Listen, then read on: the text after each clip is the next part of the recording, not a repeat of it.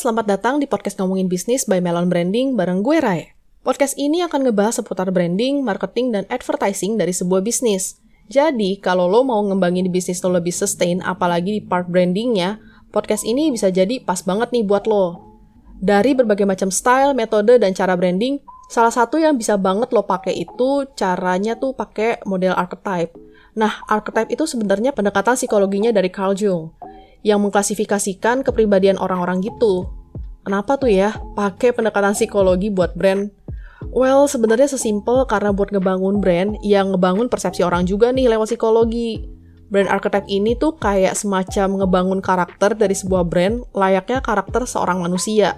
Karakter ini tuh penting banget buat bikin brand tuh jadi relatable dan deket sama audiensnya. Nah, ngomongin soal si archetype ya, archetype itu jumlahnya ada 12 dan kalau dikelompokin tuh um, ada empat kelompok bagian besar lah. Nah, di kelompok pertama ada spirituality, di mana ada innocent yang punya karakter safety. Terus ada sage dengan karakter understanding dan terakhir ada explorer dengan karakternya freedom.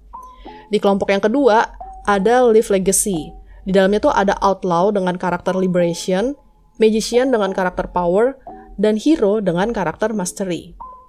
Kelompok ketiga atau kelompok pursue connection ada lover dengan karakter intimacy, jester dengan karakter enjoyment, dan everyman dengan karakter belonging. Dan di kelompok yang terakhir nih, ada provide structure, di mana di dalamnya tuh ada caregiver dengan karakter service, ruler dengan karakter control, dan creator dengan karakter innovation lo bisa ulang-ulangin lagi deh list yang tadi gue sebut dan bisa cari-cari juga in detail tentang brand archetype tadi. Bahkan ada diagramnya juga nih yang bakalan ngebantu lo buat metain si brand archetype ini. Nah, sekarang gimana ya caranya pakai brand archetype buat nge-branding? Sebelum sampai di situ, perlu lo highlight dulu nih, kalau brand archetype ini fungsinya buat menyimpulkan worldview dari sebuah brand. Jadi, ini tuh bukan tergantung dari barang atau jasa yang lo jual, tapi lebih ke lo tuh mau dilihat tuh sebagai apa nih sama target market lo. Lebih kepada gimana lo tuh bisa memposisikan brand lo ke target market. Misalnya lo punya bisnis kesehatan kayak klinik atau daycare gitu. Mungkin aja lo tuh nggak milih brand archetype caregiver gitu, walaupun lo jualannya tuh jasa atau service gitu. Nah, lo bisa pilih tuh brand archetype lain yang menurut lo lebih cocok dan lebih pas gitu. Keberadaan si brand archetype ini nantinya akan mempermudah proses branding lo juga, termasuk gaya komunikasi. Kalau gimana caranya brand archetype ini bisa ngebantu lo dalam proses branding, pertama ya, lo tuh pilih dulu nih, brand lo tuh maunya diklasifikasiin kayak gimana sih lewat si brand archetype. Kalau bisa sih pilih satu aja, maksimal dua lah biar nggak bingung dan pusing nih mikirin strategi branding dan komunikasinya. Kalau mau dua archetype atau misalnya lebih dari satu archetype lah ya, menurut gue sih mending lu taruh di dua lini bisnis yang berbeda. Ya ini cuma sekedar saran aja. Setelah lo milih archetype, tulis juga nih, kenapa lo milih archetype itu dan karakter brand kayak gimana sih yang mau lo buat dengan pakai si brand archetype ini. Misalnya lo pilih creator dengan personality atau karakter innovation. Lo tulis deh apa yang mau lo capai dengan karakter ini apakah dengan brand lo, mereka yang pakai brand lo itu akan diasosiasiin sebagai pekerja kreatif, atau lewat brand lo lebih memberikan mereka tuh kebebasan gitu dalam berkreasi dan berinovasi.